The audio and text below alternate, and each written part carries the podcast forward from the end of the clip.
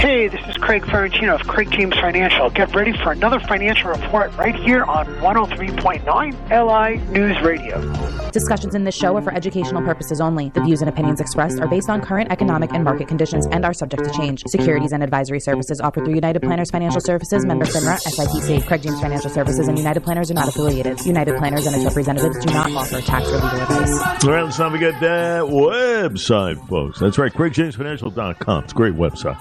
It's not only a chock full of information you need to know, you don't find anywhere else, but it's also a website in which you log on, register for all these uh, great uh, webinars and events. We tell you about all uh, throughout the year. The Dow yesterday lost 41 at its close, still well over 36,200.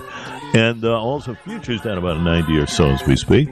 We await the jobs report on uh, Friday. We'll check that out as uh, well as welcome in Mr. Craig Ferrantino from the great Craig James Financial Services, located right in the heart of Melville on Broad Hollow Road. And a very, very good morning to you, sir. Good morning, Jay. Yeah, we had the uh, stocks taking a breather yesterday, as you reported. Again, you know, futures negative, but they're only slightly negative. Uh, you know, just the fact that you see the Dow's at thirty six thousand. I mean, that's impressive. Yeah. And uh, we're we're seeing, you know, Jay, it's there's no shortage of people who are. Uh, already saying, well, you know, the the November uh, Goldilocks rally has fizzled, or this is December fifth. It's amazing. They just threw the whole market under the bus just quickly. Uh, I don't know. I think some people don't know what to, to report on or whatever, but that's where we're getting a lot of that. You know, very very funny. The Goldilocks rally has fizzled. Um, I don't know. It's it's a little early in the month to figure that one out. But uh, yeah, uh, ask me that uh, December 27th, and I'll let you know if it fizzled or not. So there you go. Um, like you were saying, though, you know, we're we're we're seeing the really after five consecutive weeks, we're getting uh, two two days of uh, like a small.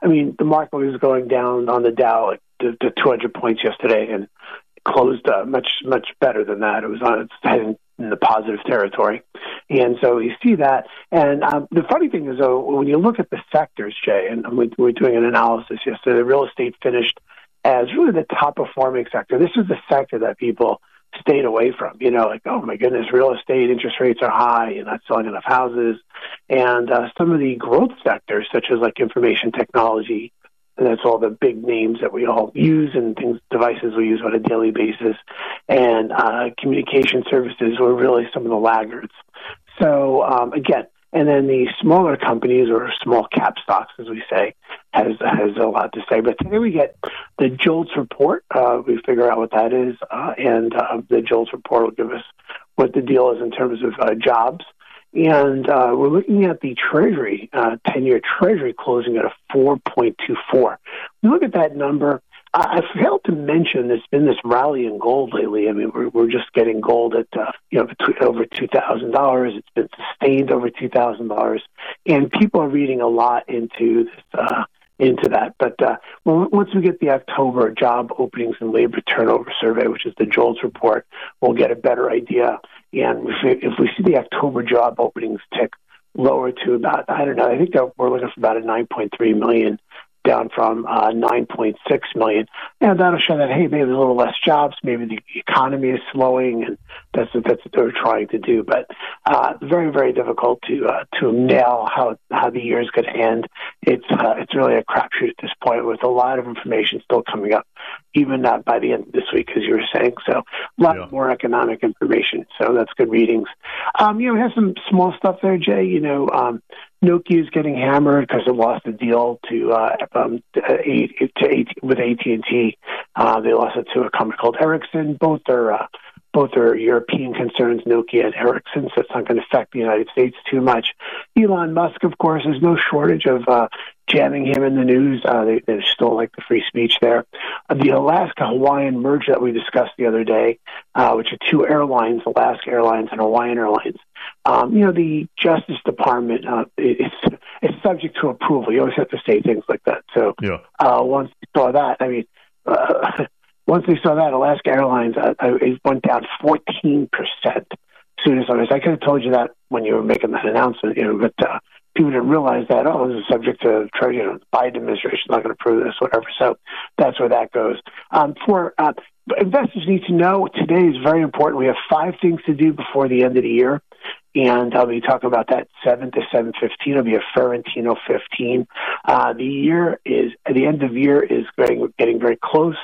Sooner than you realize, there's a couple of things that expire once 1231 2023 passes, and uh, you won't have that as an option anymore.